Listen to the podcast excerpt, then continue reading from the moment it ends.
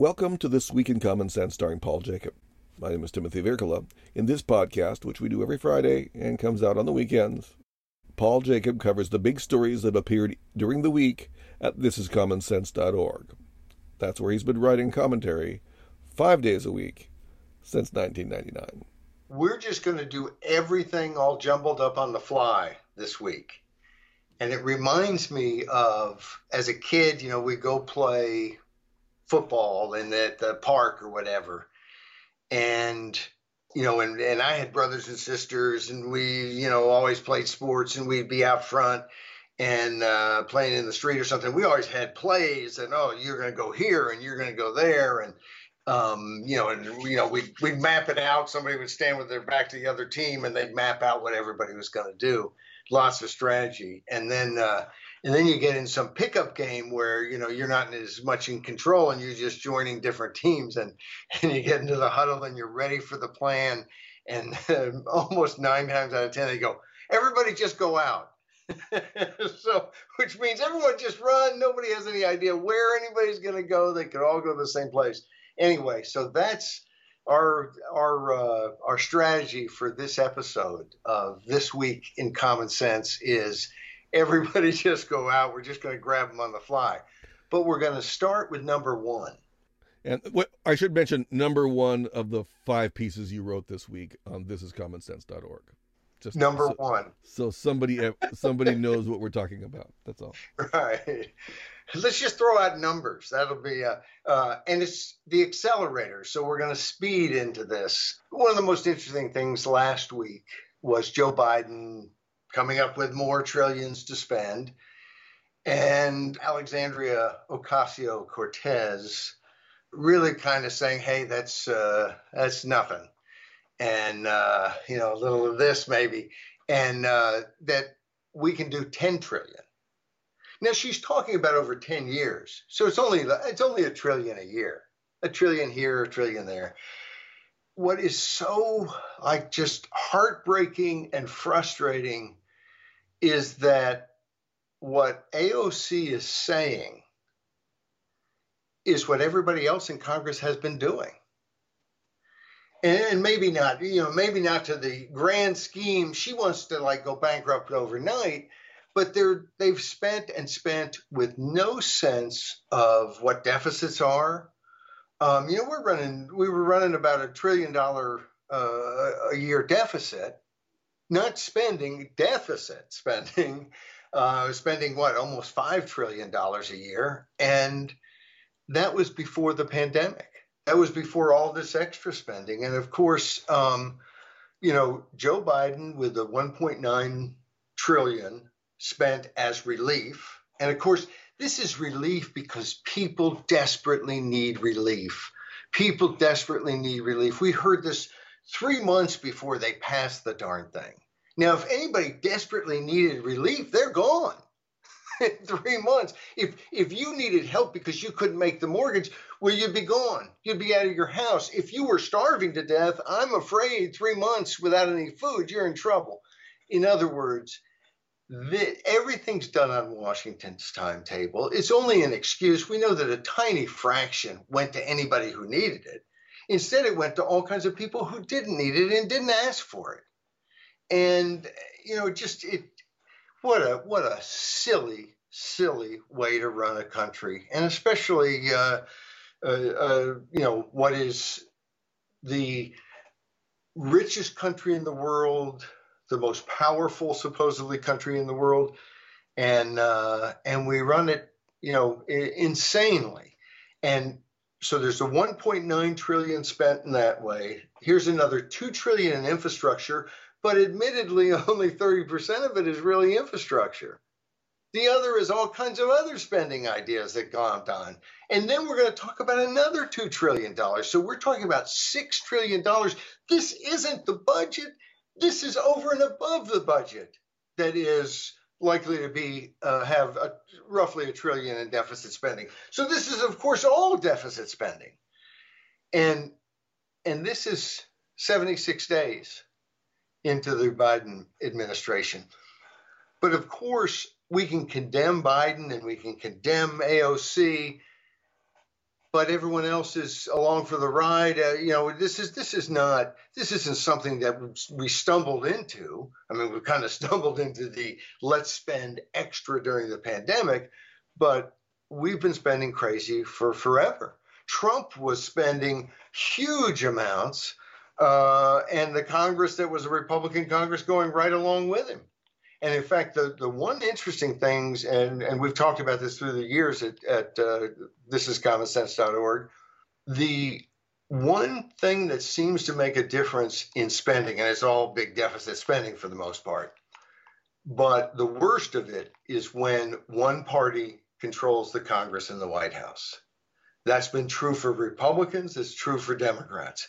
And it is true that both Republican unified Republican government in Washington or unified Democratic government in Washington is bigger spending than divided government. We want divided government uh, because we want competition and we want checks and balances. The whole system is built on checks and balances. In fact, the whole problem is that we don't have any checks and balances. Um, the, the people don't seem to have any checks, and, and, and Washington isn't very balanced. But let me let me tell you one thing I thought was was particularly funny about what uh, uh, AOC had to say. She says, "I know." After she says, "We can do 10 trillion." I know that may be an eye-popping figure for some people, which, of course, since she's kind of pop-eyed, as I mentioned, that uh, the photo, uh, well, explain the photogenic pop-eyed Paul but we need to understand that we are in a devastating economic moment. Millions of people in the United States are unemployed. We have a truly crippled healthcare system and a planetary crisis on our hands. And we're the wealthiest nation in the history of the world. And you think about what is she saying? On the one hand, she's saying that the sky is falling we get to do whatever because by golly, the sky is falling. And how often have uh, folks like AOC, politicians, snake oil salesmen, told us that the sky is falling? But she said more than that. She said the sky is falling and we still have checks. We still have checks. And that really is the depth of the economic analysis that is where we are. And uh, and boy, I you know I'm I'm somewhat shocked, uh, and I'm not an economist, and you know maybe it's all above my uh, level, but I'm a little shocked that gold isn't higher. It's you know certainly has gone up over the last year or so, but I'm a little surprised that it's not a lot higher because it just seems to me that uh, we're spending and spending. I mean, the entire Obama administration, the Fed never took their foot off the gas.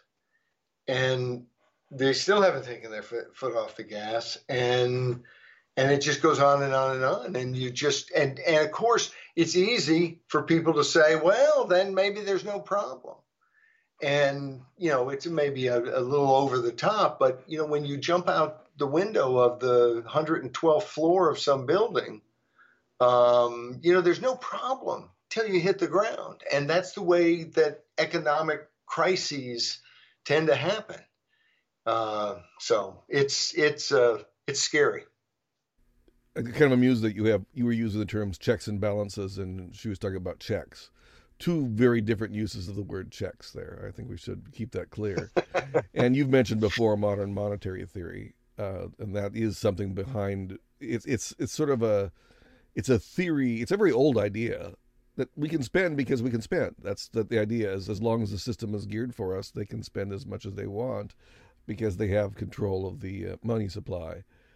It's when they lose control that's that's that's what we're worried about in a sense. In a sense that's what we're worried about. And you were wondering about gold. Why isn't it higher? Well that's an interesting question uh, but we should note note that uh, bitcoin is high. And yes. Bitcoin probably yes. is the future. And it turns out that even very, very, very rich people are interested in Bitcoin. It's not something just for nut bars, you know, people like me, uh, or people with more money than me who invest heavily. A lot of my friends are just bit, Bitcoin fanatics. I I know a lot of people who made a bunch of money on Bitcoin. Some of them gave a lot of that money back, and now it's back.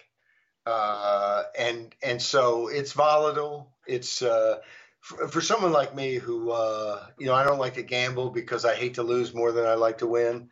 Uh, but uh, you know, so I'm I'm I'm very hesitant and conservative in these sorts of things. But um, you know, it does seem like a good hedge, if nothing else. In other words, I think you'd be insane if you were to put everything you had into Bitcoin. But it's it seems to me that it it serves some of the same functions as as gold. And it's designed to be deflationary. Uh, that is, it's designed not. It, it, you can't really artificially increase it beyond the strictures in the initial uh, design of the system itself. Uh, I think that what's going to happen is that it's going to become the outside money to the money of the future. Uh, and in banking terminology, there's inside money and outside money. Inside money for a banking system is what's on their ledgers, right? It's what they loan out, it's what they have on their books. Uh, outside money is the currency, is the dollar bills the Treasury print, prints up, uh, and it's or especially the old days, it's gold and silver or whatever else is used as money. And I think Bitcoin is going to become the outside money, and the banking system is going to be based on it. And I suspect the transition is going to be very, very interesting. And the people who buy in now are apt to get apt to do well. But you know, the IRS is very interested in your Bitcoin purchases, and well, especially sales. So it's not as if that it's a completely secret money that I thought it was going to be when it first developed.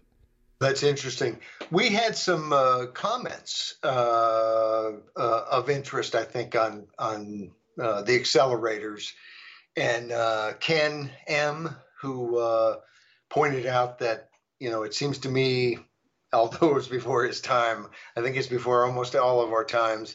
pointed out the Weimar Republic and the inflationary period in in Germany, and uh, and said maybe you know maybe AOC's onto something in that uh, in a short time, quote, a trillion dollars will become chump change, perhaps enough to send a postcard to your representatives in Washington thanking them for their latest stimulus check, which might just pay for the postcard.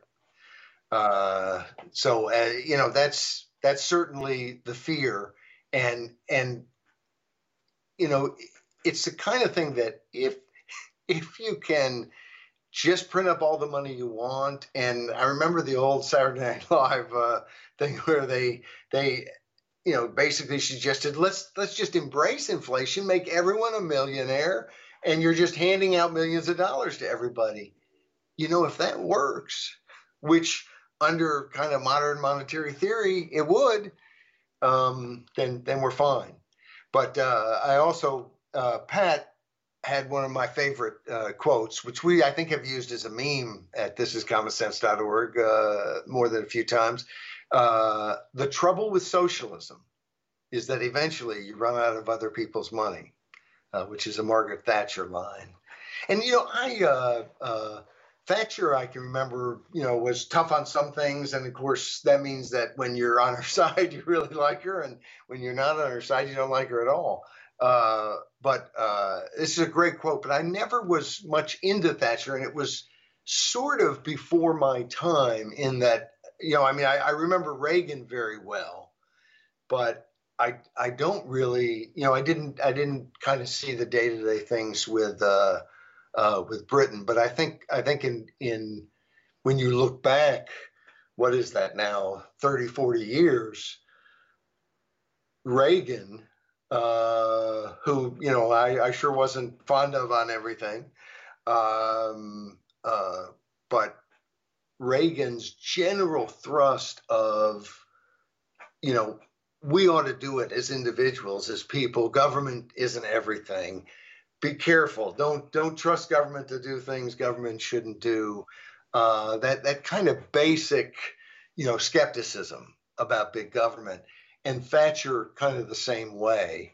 Uh, a very, you know, uh, traditional common sense, you know, look, the, the world isn't going to just do everything for you.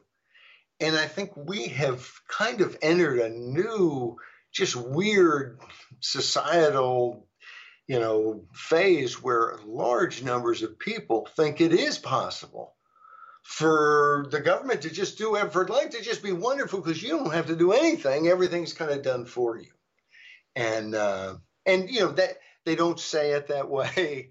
It's not you know they don't say the government can do everything for us. We can just sit on our duff. But that's uh, you know that that seems to be part of the uh, uh, part of the embrace now of and it, and it came with obama trying to really break against that. You know clinton who, uh, uh, you know, Democrat, very liberal, uh, although seen as more of a centrist than, even though I think he's he was not as centrist as he was portrayed. But um, but Clinton talked about the era of big government being over. Now I think that was, you know, he was just trying to trick us. But and if you look at at what we're spending, what we spent then, what we're doing, obviously he was trying to trick us.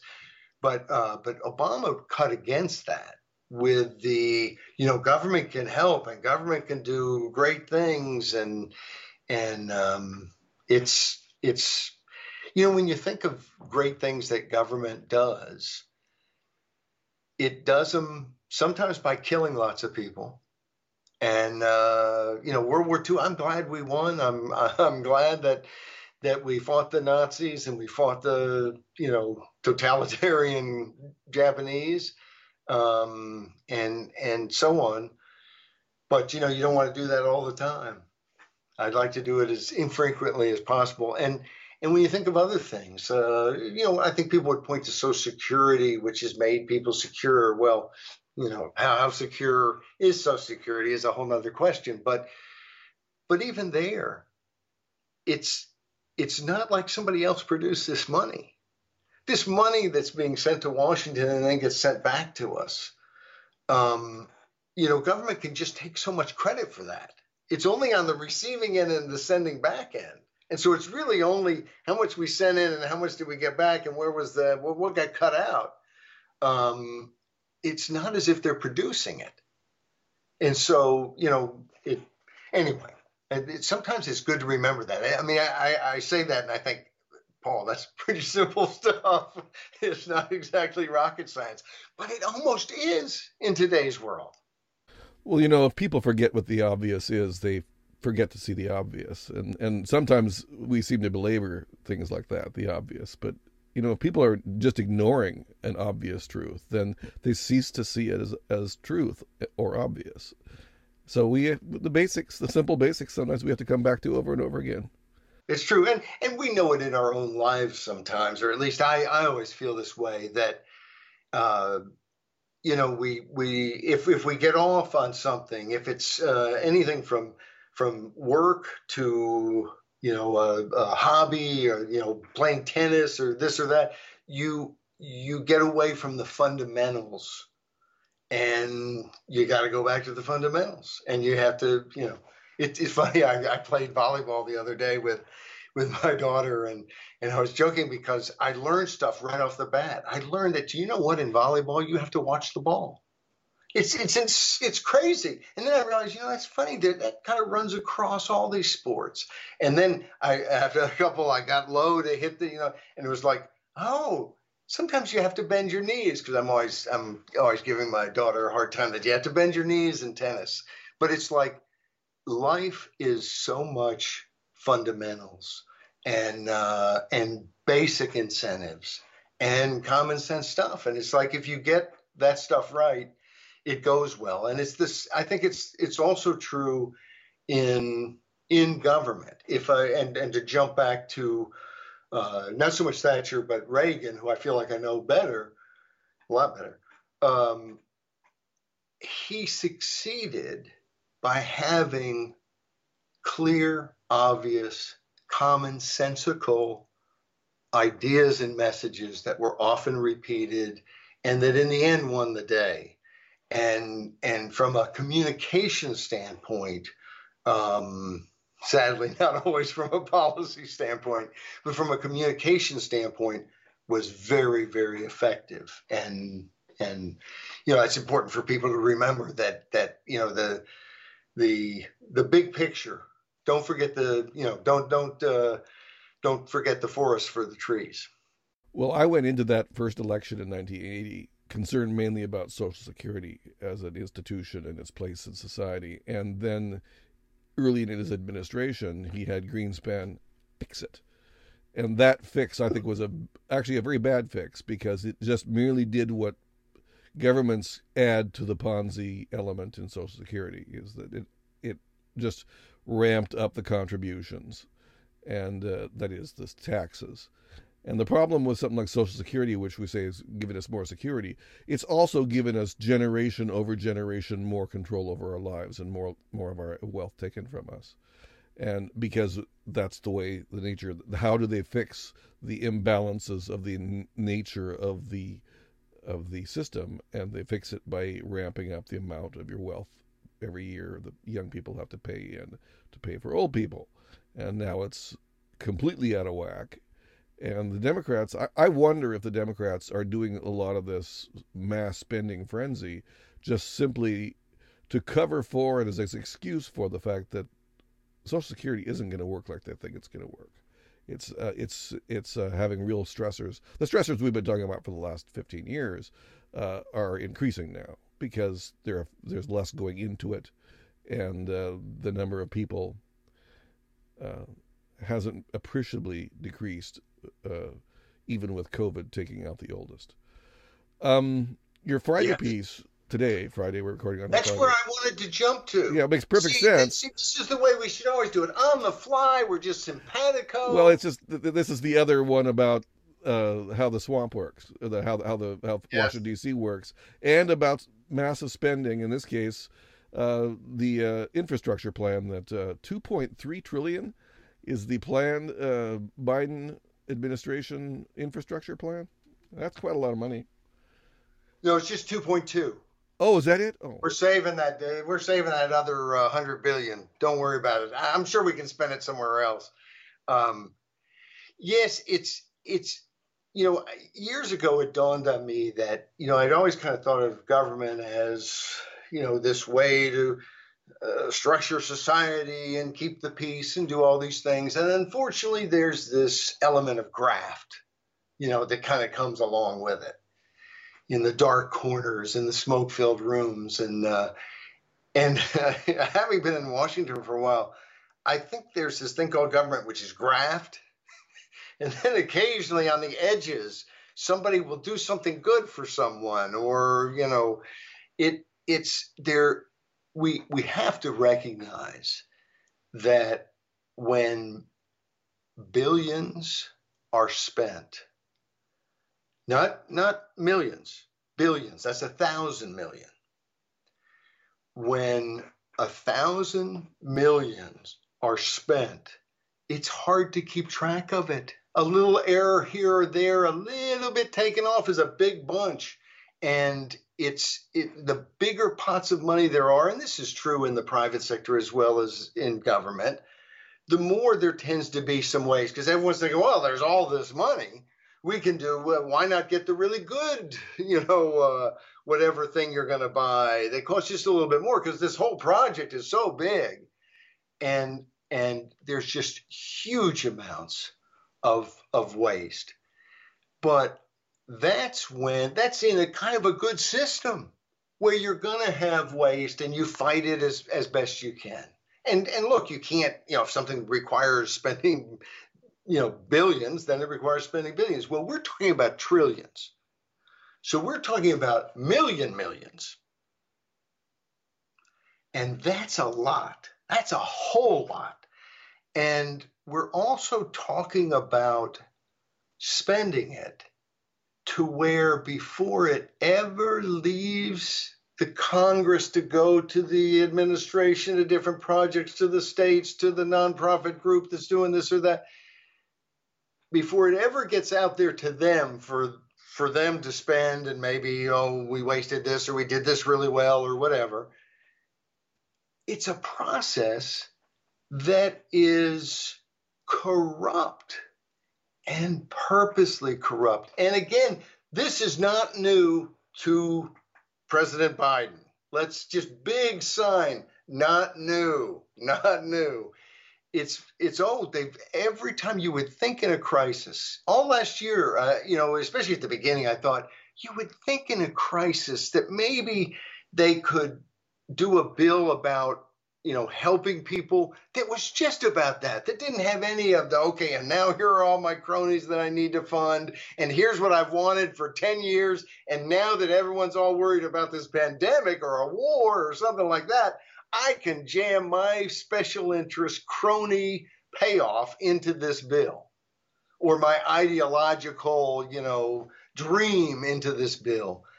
And, uh, you know, the first relief package was a tiny percentage relief package. And most of that was stupidly envisioned and will be not very helpful. But uh, it was a tiny bit was that, and only a tiny bit of this infrastructure is infrastructure. And even that is done in a completely political, terrible way. Um, so it's and and the more you have swamp everywhere, the more regular, decent people have to deal with companies that are part of the swamp. And the more that you deal with those companies, the more you have to accommodate different parts of the swamp. And the more that you might be tempted to say, well, you know, I mean, how many small businessmen thought if someone said to them, because someone said to me, and I thought, really? Uh, but said to them, hey, you need to apply for some of these funds that will pay you all this money if you you know if you don't lay anyone off. The expectation i think is that you you end up just getting the money. It's just free money. And you know how many times does that if, if you have to think about that every day do i take this payoff or this payoff or whatever? Um, you know it's just it's a different type of world. And it's a different ta- type of person who's going to be successful in that world or in this world where maybe that you know in the future the most important thing may be people who can fill out government paperwork to get all this money they're handed out. I hate filling out paperwork. I do too. I'm going to be a very poor person. I wonder what kind of jobs the people who are good at filling out paperwork are going to have people doing because that's that's probably what you and I'll be doing, Tim. Well, uh, the audacity of the swamp is what it was called, uh, and it, that was your point was that it's a the whole infrastructure thing is a crony capitalist endeavor. You were working off of a piece by uh, Veronique de Rugy at uh, Reason.com. There was also a, another point here that uh, I think was interesting, and that is that part of what the Democrats are trying to do here to, you know, it's kind of one of these, hey, let's find some things we can do so that we can claim we're going to get money to offset some of the big spending. And so they're going after tax preferences for the fossil fuel companies. Because, of course, the people who've gone and extracted oil so that we can run our cars and have the society that's produced so much wealth that you know billions of people can live and eat and do stuff they're terrible people obviously and we want them to suffer anyway um, if their preferences let's get rid of them all so no no preferences need to be there for them but the idea is let's get our base excited because we're slapping something either even handedness or something on the fossil fuel industry and of course you know that it's not even handedness because they're going to want to do all kinds of giveaways as they've been doing for years and years and years to green energy. Um, I'd like the energy that can stand on its own. That's what I'd like to be our energy. Yeah, the idea of energy being efficient and economically efficient as well as engineering efficient. It doesn't seem like a radical idea. But the Democrats do love their Solyndras. So we're going to have a Solyndra economy for some time, I'm sure. Now, of your pieces in the middle of the week, the three pieces, you know, a week is five, and there's three in the middle. Uh, they were all about the, in some sense, about the uh, pandemic. Yes, and let's let's go to Lab Rats two and three, which we have to mention Lab Rats, the the original, Yeah. yeah. a new hope. Anyway, uh, uh, and then uh, we'll close with the vaccines without passports because I think that's a really simple but important point. Okay. Uh, so on Tuesday we did Lab Rats 2, which was last week we did Lab Rats. And what is what what the heck are we talking about? Um, and, and of course, a friend of both of ours, uh, uh, who you know know pretty well, uh, gave us a hard time because, of course, the picture we had up was not rats; it was mice. And so, but you know, what can you do? Well, this new, this week there were no rodents in the picture. That's true. That's true. No rodents were used or injured in any of the pictures this week. But we talked about the virus and where it came from. And of course, what was it? Uh, June. It was June of last year. There was an article in Newsweek which basically talked about the U.S. under Anthony Fauci's, you know, uh, you know, he was the head of, of the of the organization, sent money to the Wuhan Institute for Virology, uh, of Virology. So uh, I think it's of anyway.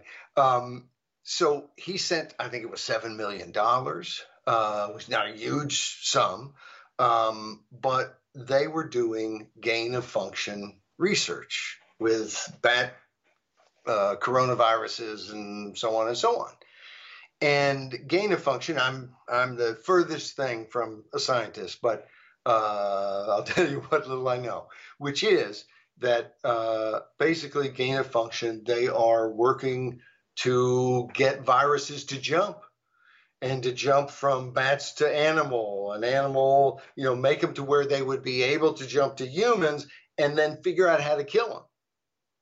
And, and at least for me, I don't think anybody working on this is, you know, some evil, you know, Dr. Jekyll or something, or is it Mr. Hyde? Who's the bad one? Uh, it's Mr. Hyde, isn't it?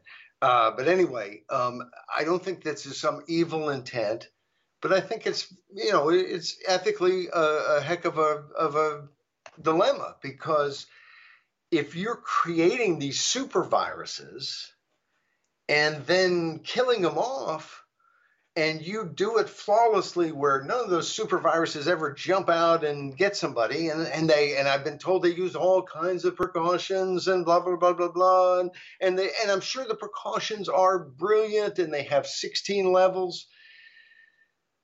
But i'm i'm a i'm more in the social sciences. And so what i know and know and know and just know in every fiber of my being is that nothing is foolproof because the fools are so ingenious. And if if human beings can create a super virus and create a lab that is just technically so efficient and train people so well that they can do everything perfectly, still somehow there's going to be. I mean, what happens if if lightning strikes the building and the you know I mean it's just it's scary stuff. And this gain of function research, um, you know, should be debated. And we, the people, I mean, this is this is I'm a broken record, but part of our problem in this world is that we, the people, are a bunch of spectators who, you know, we have a little clicker we can hit, oh, I like this or I like that, and maybe somebody will listen. And it's better in the marketplace because we're actually given dollars and they, they pay more attention. But in public policy, we're we're we're not at arm's length. We're at like five billion arm's length, and and so we just don't you know we don't have much say so. We're not in the conversation, and we don't hear much. Our media believes that we're really not up to the task of being democratic citizens making decisions politically. And so we just get so much info. And I would have thought this story from last June, the the, the uh, uh, commentary at thisiscommonsense.org was 12 monkeys in charge question mark, and of course 12 monkeys uh, was the uh, uh, Bruce Willis movie about the uh, virus that man you know that scientist engineered and that wiped out a huge part of the it's a fictional story but well at least we're we're hoping it's a fictional story and a terry gilliam film based on a french film.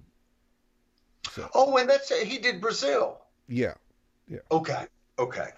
It's one of his great you know, movies. yes. Yes. Well so this this is what i think we know. And, and so we're, we're talking about lab rats 2 which we did Tuesday, and Lab Rats 3. 2 uh, was subtitled, not the sequel, mind you, but The Conspiracy. And then 3 was Doubling Down on Danger. And so let's just review from the three lab rats, one uh, last week. We know that China, the government in China, arrested a, a doctor who was saying this is going human to human transmission at a time at which they were not willing to tell the world that. And in fact, we're telling the world that was not what was happening. So, from the very earliest time, the totalitarian impulse in China led to a cover up that, according to one study that we talked about way back when, a year ago, I think it came out, uh, said that had they not waited around for weeks and lied and so on, that maybe 95% of the people who had contracted the disease would not have. Um, so that's that's kind of a serious serious problem. But it's not just that.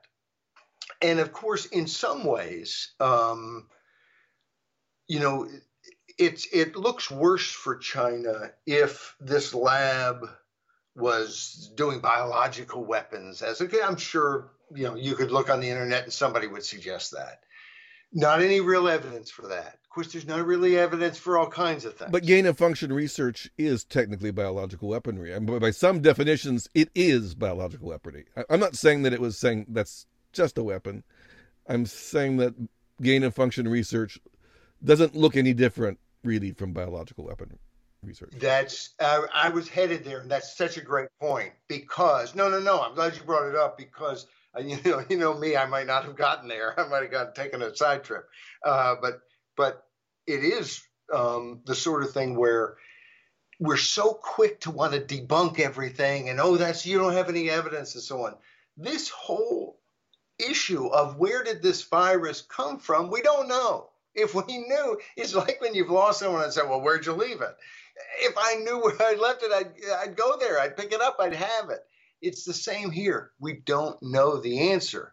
So anything that someone suggests is going to be evaluated on is that plausible?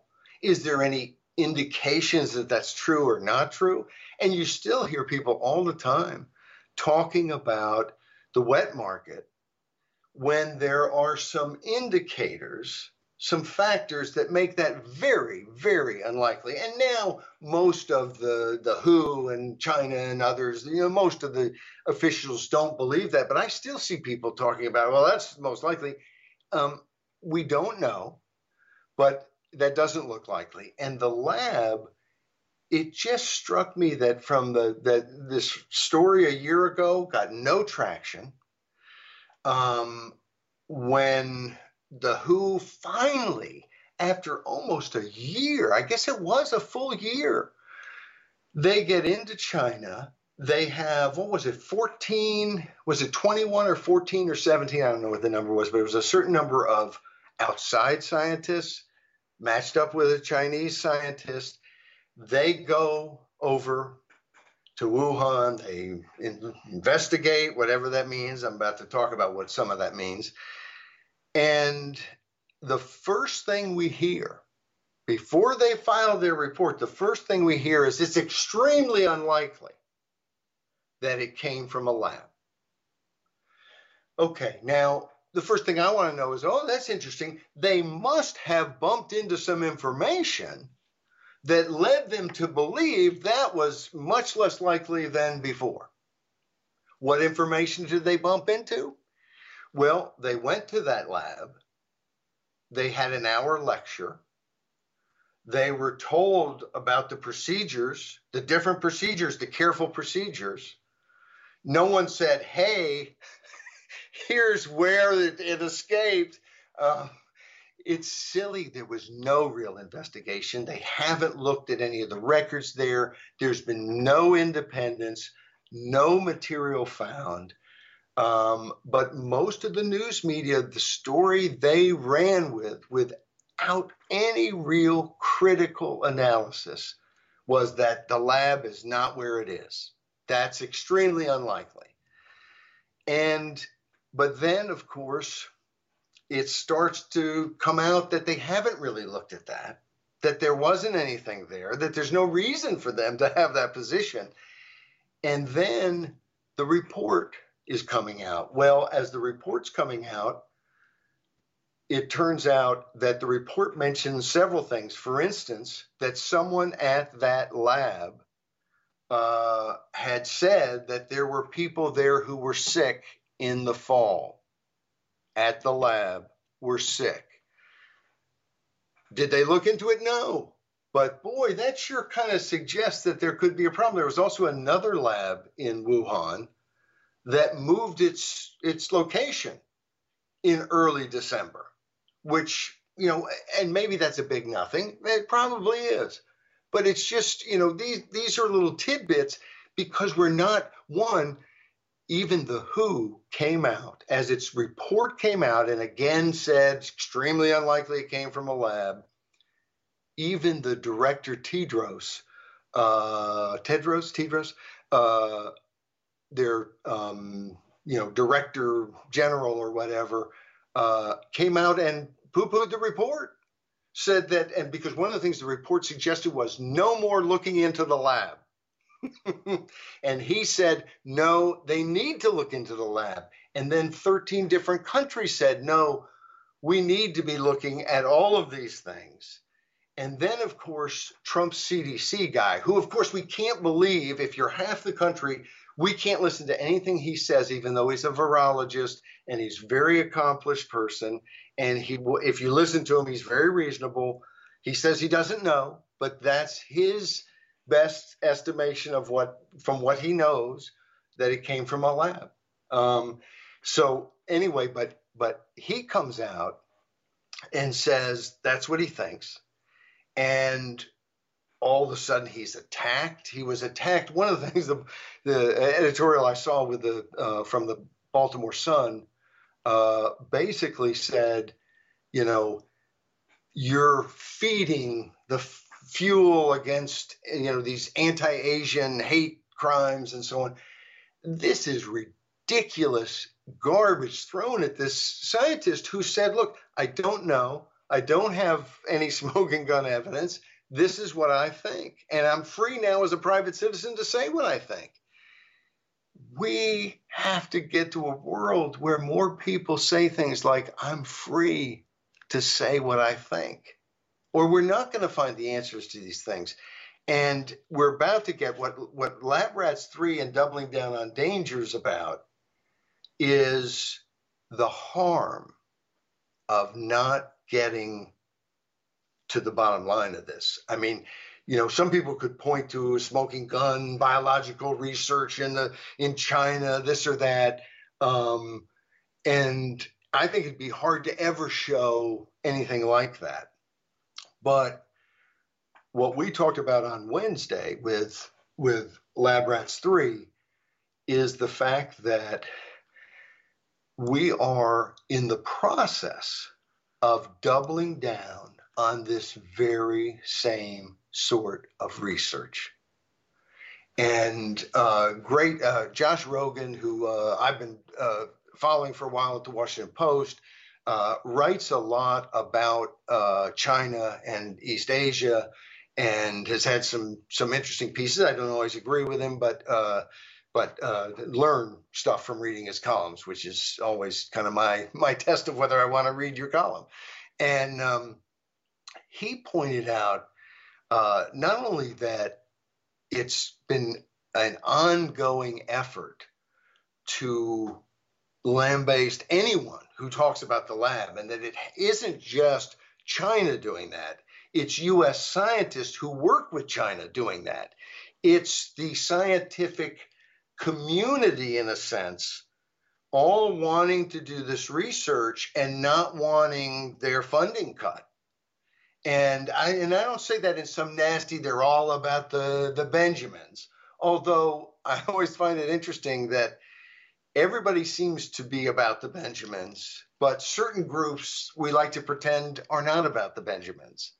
Um, you know, and it's it's uh, politicians if they get money from somebody, oh, they're they're beholden to them, but somehow scientists aren't. It's interesting. Anyway, um, the so here's here's something. Uh, this is uh, I'm, I'm quoting from Josh Rogin's post column. Richard H. Ebright, a Rutgers University microbiologist and biosafety expert, said the entire genre of research Redfield, that's the CDC director, was referring to, known as gain of function research, in which viruses are captured from the wild and developed in lab settings to make them more dangerous needs to be thoroughly reexamined. And and one of the things I, I listened to a, a, podcast, I guess it was Matt Ridley uh, uh, who did it uh, this week, and it was after we put these to bed.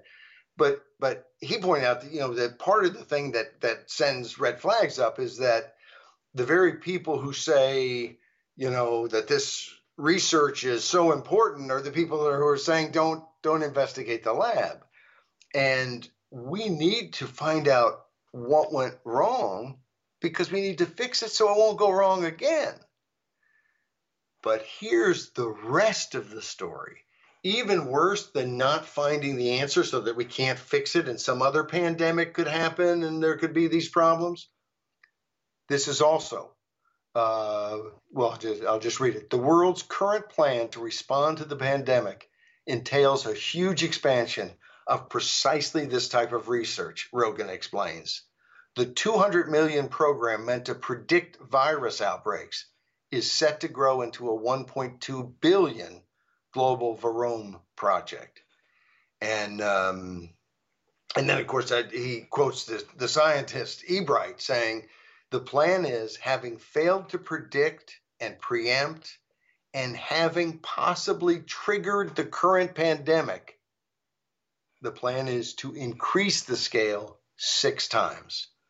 So if if this pandemic came from a lab, the, that that lab in Wuhan or other labs in Wuhan, and we're going to expand this research all over the world, let's find the answer.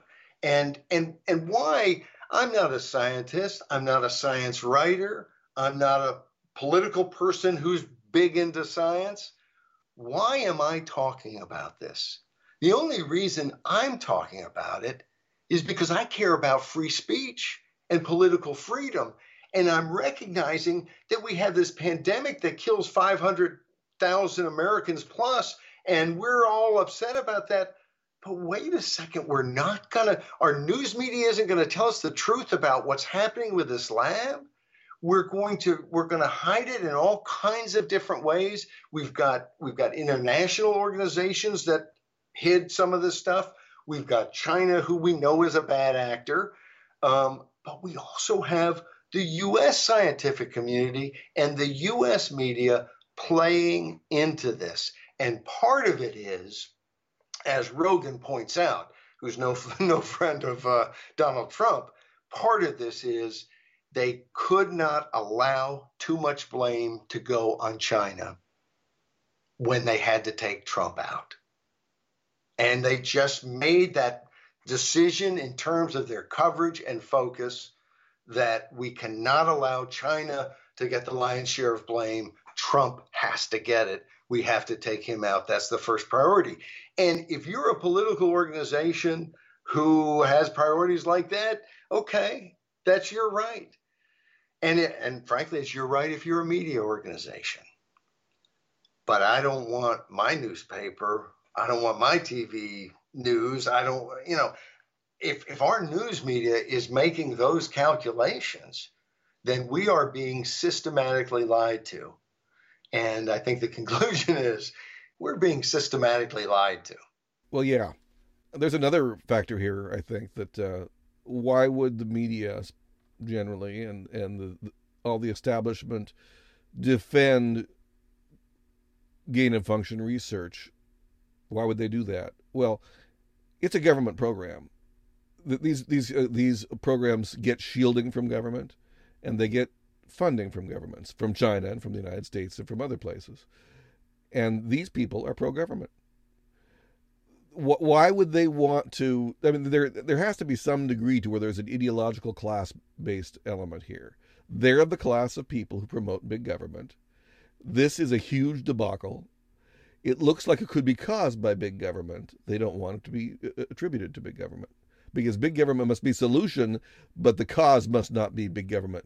When big government is the problem that big government is meant to solve, that's kind of annoying for them. Yes, and how much better for the problem to be Donald Trump who didn't know government and who that's why we have to have experts do it. Yet it was Donald Trump who pushed through the uh, vaccines uh, and right. made a big deal of it. And they were rejecting until Biden got in office, and then he could be, be the uh, front man for the vaccines.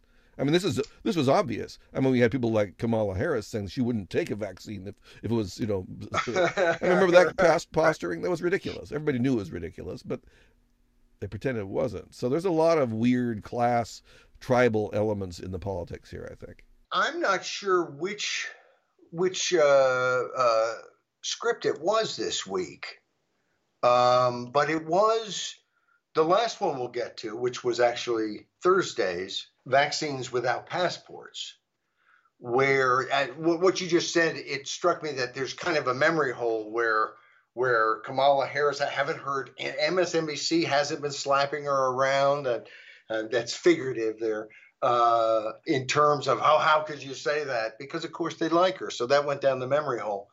But we have uh, a link if you go to thisiscommonsense.org, uh, vaccines without passports and it's a link to a story about Bill Gates and him saying basically that we need to have these vaccine passports.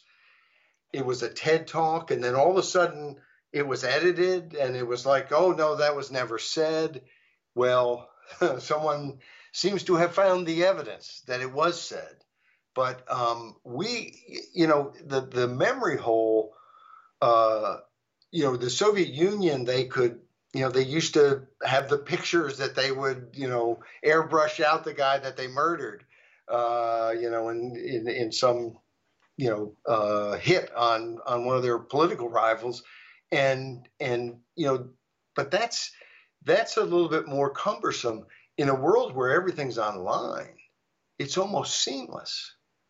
And in a world in which you can make videos of people who are them, but they're not them. It's not real. Um, I mean, the future is is very scary in this way, and and I'm not scared of oh this is different. Oh, they're reading on a Kindle and not a real book, or you know, I mean, you know, you, you like what you like, but but progress is not. I'm not scared of progress, but it it dawned on me uh, long after being excited about the internet and excited, frankly, about the ability of social media to mobilize people politically and to overthrow you know terrible regimes you know the arab spring some of the different things that you know was just exciting to see that maybe maybe a whole wave of freedom could be unleashed by some of this technology and by the internet and the ability to communicate and and now uh, in recent years, I just have just absolutely scared to death of the ability of governments to hit a kill switch and just turn off communications. Um, you know, how many people have a mimeograph machine in their basement to do the flyers to hand out to people when the you know internet is uh, closed down? But but really more insidious than that because everyone knows they're being had when when they hit the kill switch. That's kind of uh, you know that's kind of the low level tyrant. More sophisticated is to create false worlds. I mean the the the CCP, the Chinese Communist Party, hires millions of people to post things online, to say different things, to, you know, it, the ability to manufacture history and a, and a different reality and to have all kinds of bots or hired workers, you know, posing as different people. I mean, we're in a, we're in a different type of world than we've been in, in a, in a significant way. And the, the problem is we we don't seem to have the same respect for freedom of speech that we once did. And if if with all these controls seemingly more in other people's hands than our own, we need to have the control over what we say. And um, anyway, that that wasn't what the script was about.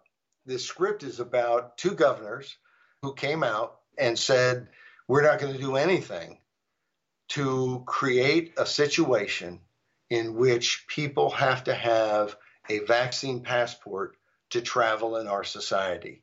We're and and uh, Abbott, who who was second to uh, uh, Florida Governor Ron DeSantis, uh, who was smeared ridiculously by 60 Minutes. And you know, 60 Minutes has always been a rough and tumble media outfit, uh, but had some respect because of that. Um, oh, oh, talk about just it's almost like it's time to close the show down. It's been on for what, 40 years, 50 years or something? It's been on for a long time and had and had a, a decent reputation. Um, and that reputation is gone. What their their attack on DeSantis is outrageous, dishonest, and totally political. I didn't watch it, so I don't really know much about that. Uh, but I do know that that the coverage generally of DeSantis and Florida and how, you know, early when DeSantis started rebelling from the lockdown idea, uh, they predicted that Florida would go through these horrific death rates and hospitalization rates of the COVID infections. It didn't happen, and now they sort of have to snipe at him. They don't. They don't have the ability to take numbers on their side and the same thing is happening in Texas. Yeah, it's it it. But I, I thought uh, uh, Abbott said it very clearly. These vaccines are always voluntary, never forced.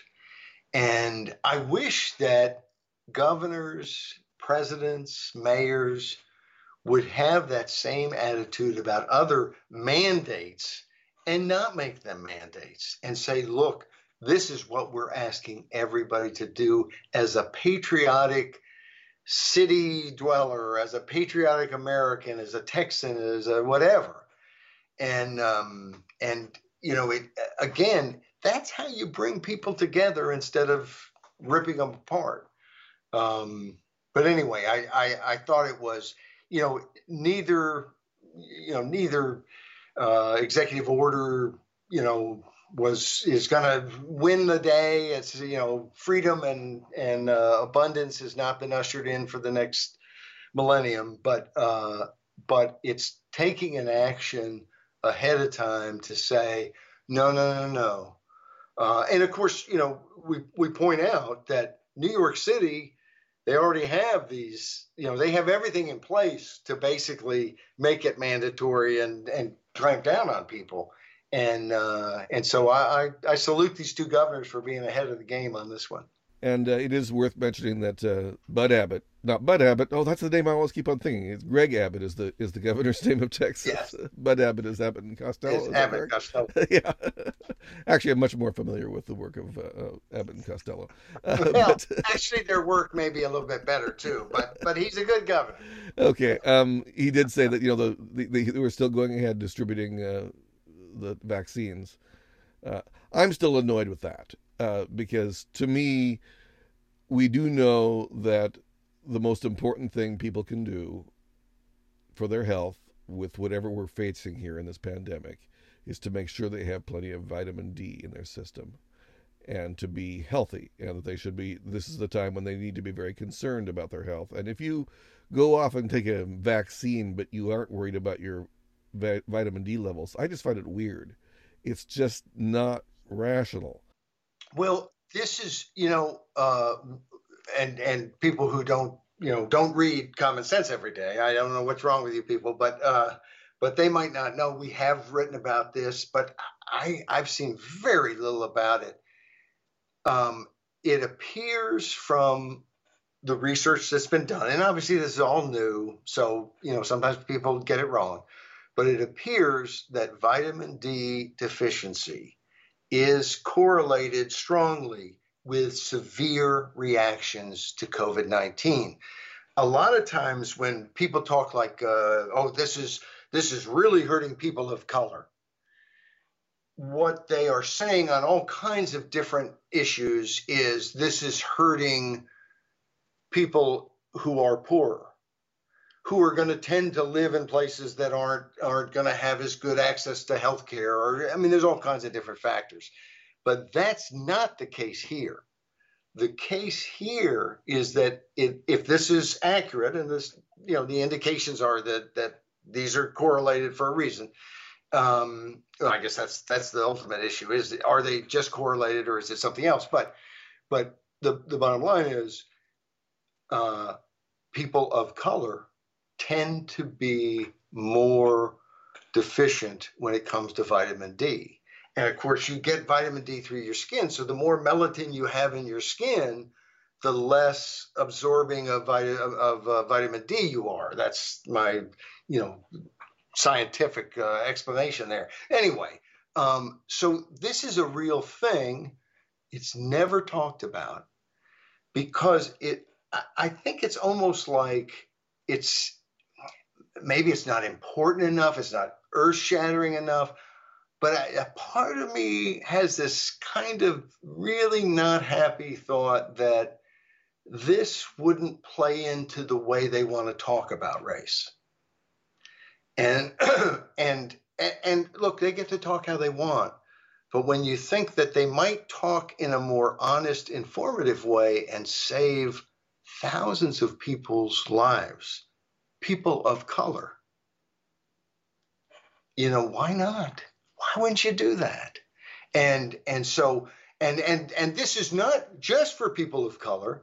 A decent, what is it, twenty percent or something of? Uh, I think it's like twenty percent of Caucasian people in the United States are deficient in vitamin D. So if if you happen to be as white as Snow White, you still might want to get you some vitamin D. I've got some downstairs. I'm popping those pills. Uh, but but you know, and I, I drink milk and I try to get outside. But uh, if you are black or Hispanic or you know whoever you are, you why not take vitamin D and make sure you're not deficient, but especially if you're more likely to be deficient. And uh, and why the media in all of their always telling us everything like we don't know anything. Here's something that people don't know that you could tell us that would literally save lives and crickets. Right, and uh, well, we mentioned before the the other similar element to this whole thing is that the media and and the mainstream political practice and belief was against HCQ, partly for anti-Trump reasons. Right. And right. Uh, and now HCQ is recommended as one of the treatments.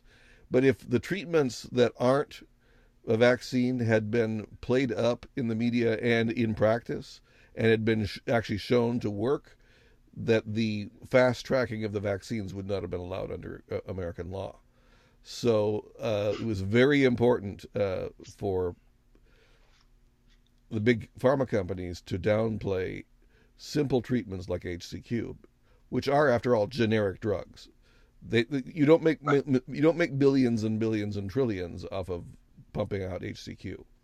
No right. one does uh, except right. the, you know you just you just make a good living, right?